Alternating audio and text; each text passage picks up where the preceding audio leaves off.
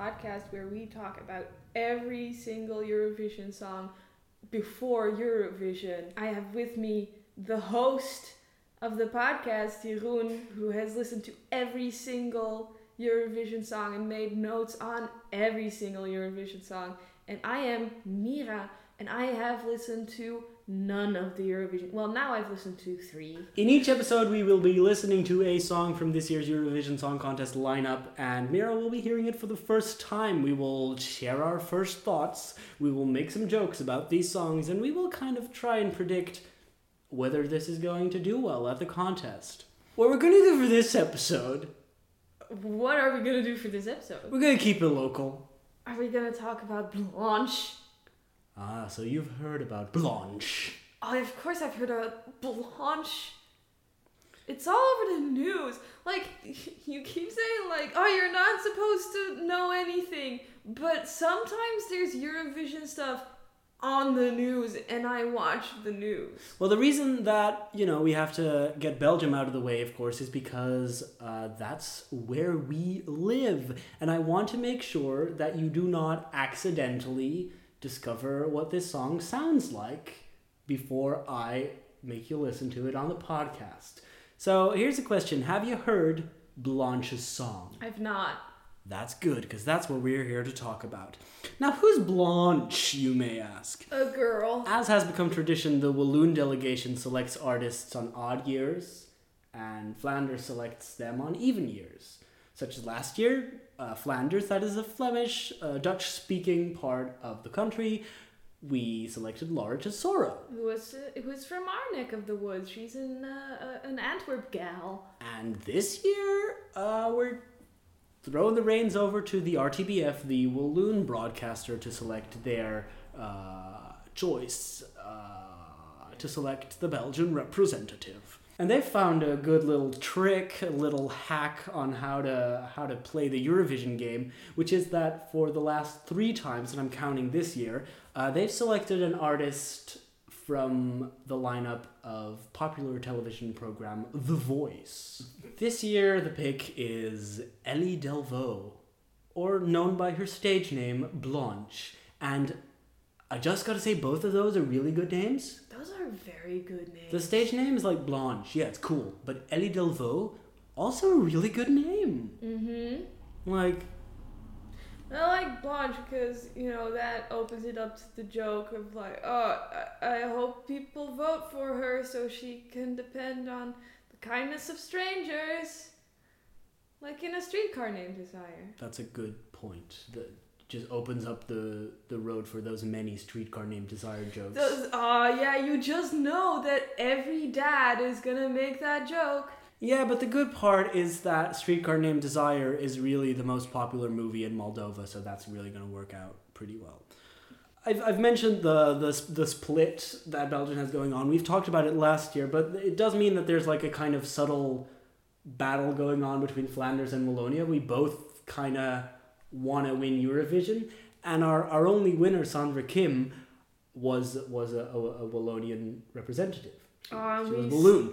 we are still salty about that one. No, we really like her, and Oh, we really we're really proud of that. But we just just if we ever win again, we kind of want Flanders to do it because you know then things will be equal. We do want that glory. But Wallonia's been getting better and better and better. In 2013, they sent Roberto Bellarosa, who got 12th place with Love Kills. Then in 2015, they sent Loic Nottet, who Oh, got fourth place the best song. with Rhythm Inside. And in 2017, they're sending Blanche with City Lights. And here's the thing Belgium has somehow, these last two years, become a sort of Eurovision powerhouse. Our Because name. we've been doing real well. Our name is now called uh, among among the greats. We're like one of the countries to watch. And that's really that's a really weird feeling. Yeah, because people fucking hate Eurovision here. People, oh, people aren't people. yeah, people aren't crazy about Eurovision in, up in Belgium. No, people spit bile. People people get get mad. Like legit get mad. If, if you read like the comment section on any Facebook news post about Eurovision, it's just uh people who are so mad and people who just ah they just want it cancelled because I hate it. I say eyes are on Belgium, but that's not really true because before this song was released, we were. It's it's not like our odds at the bookmakers were very high. It's not like people were like, Belgium, put your money on Belgium because they're gonna do well. The way that Sweden is always like really high up in the odds.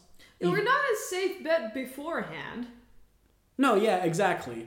Um, but within a day of this song's reveal, Belgium in the ranking shot up to second place Holy shit. in the ranking. what? Uh, we have, uh, at the time when I wrote these notes, we had settled firmly into uh, the fourth position in the betting odds. Um, but as we know, everything will only really fall into place after the semifinals Sure, or sure, when we sure, see sure, a performance. But this is Um, still pretty cool. enough of this preamble. Let's get down to business. Let's get to the amble. And yeah, let's get to the amble. And let's listen to Blanche and City Lights representing Belgium. All alone the danger zone. Are you ready to take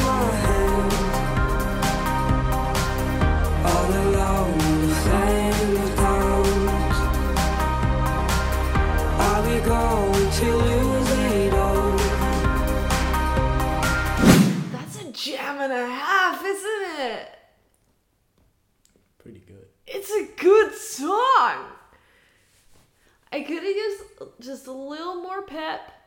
Yeah. Just a little more pep in that step. I could have used the the key change. I could have used a belt. I think you're thinking with your Eurovision glasses right now. I've got my Eurovision glasses all the way on. You bring up a point.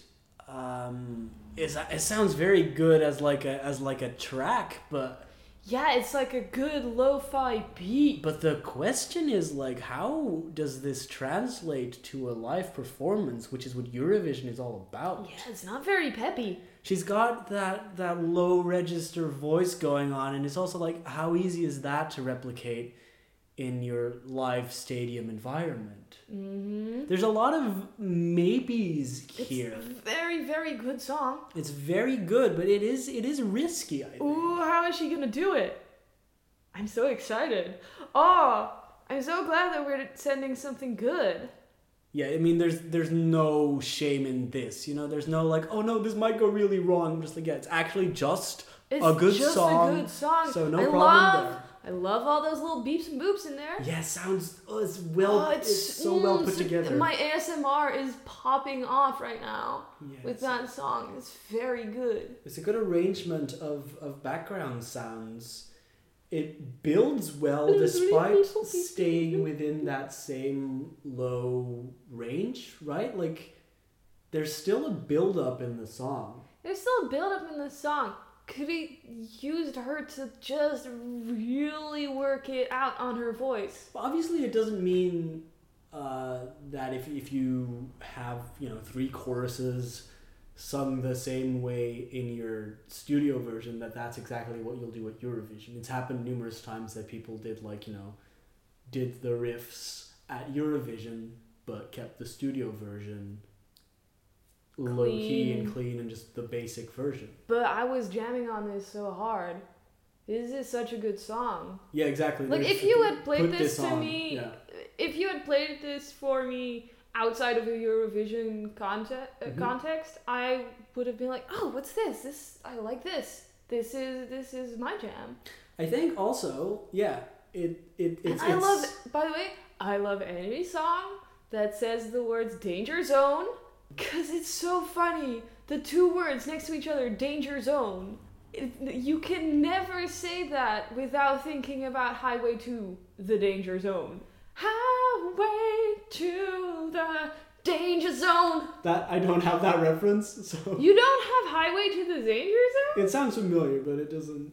Yeah, I just really like the, the words danger zone. They're good words. Inherently. And, funny. they're- and they are they are funny words. It's the thing. It's very atmospheric and and and moody. Like the aesthetic of the video and the sound. Maybe the aesthetic of like her look didn't really fit it because she just looked like a normal Belgian girl She looked like she was 17 when she is. You remember last year when uh, you were interviewed for TV at Laura Tesoro's concert, and they were like, "Don't you think she's too young to do well in the competition?" What do you mean? The only person who ever won for Belgium was 13 years old. You're a bad interviewer if you don't know that. But like you say, this is this is not the typical Eurovision stuff, and it grabs your it would have grabbed your attention, um, and I think this will grab the attention of, of people watching Eurovision who aren't like the typical super into Eurovision crowd. Right. The way that uh, a rhythm inside grabbed people's attention. Rhythm Inside was so good. It's not quite the rhythm inside. It's not quite love injected because those were just very powerful. They big, were very big. Um, but then this is this is going on that moody. Yeah, it's going on a different atmosphere, but one that might also make people go like, "Ooh, you don't hear this every day in Eurovision. Let's let's vote for that." You don't hear this every day outside of Eurovision. You know, like I mean, yeah, I'm, I I'm. I'm hoping for a reaction like that. But on the on the opposite end of the spectrum, people could say, "Well, this sounds like background music," yeah, it does. and I'm not quite sure how people at large will react to this. I think it's gonna depend on on the live show how she handles that. I mean, there's some good concepts in the video, the the light and the mo- movement of light Mm-hmm. that could translate well to a live performance, I think. It's called City Lights, so there must be a light or a city aspect to the Mhm. performance. Otherwise, that title's a mess. yeah, sure. You need your performance at Eurovision needs to make sense with the title if your title references an atmospheric idea. Give me some examples. If your song is called If Love Was a Crime, you don't need to have hearts on stage because love is just like a generic concept. But if your song is called City Lights, you want to see city lights or lights or, or a light element. If your song is called Time, then you're just gonna need, need that huge hourglass. a huge hourglass on stage, or prosthetic timers on your chest. You need a time element. If your song is called Time to Shine, you don't need to stand in a forest banging on drums. Thematically not related. There's a reason why some of these songs work and some of these don't. If your song is called Play, you don't gotta go to a Vegas casino. It's got nothing to do with it. Well, you do play games out of Vegas. I don't know what that word means. No, but you know what I'm saying. Like you need you need the staging concept to to to not be literal, obviously, but to have like some kind of. The song calls to mind city lights. It calls to mind that atmosphere of like a, a moody skyline.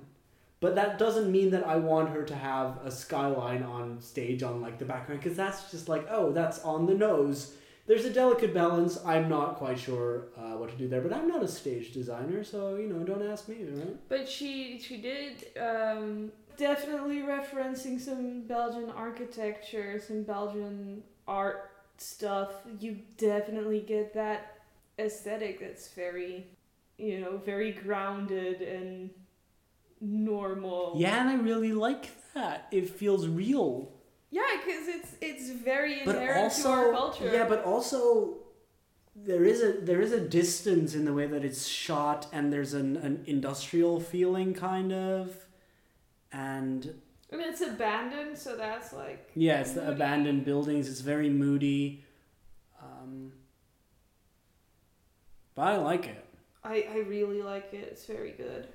I hope this does well, and I think it should probably do pretty decent. This is this is this is high up uh, to the top for me as well. This is one of my. Oh yeah. I think this is one of the one of the real good ones. That's it for this episode of the That's Eurovision Division it. podcast. Yes, uh, we're just wrap wrapping up. Join us next time on the Eurovision Division podcast when we'll be talking about another song from this year's Eurovision Song Contest. You can find our podcast on SoundCloud and you can download it and subscribe to it on iTunes, on Stitcher, or wherever you find your quality podcast. Go Belgium! Go Belgium!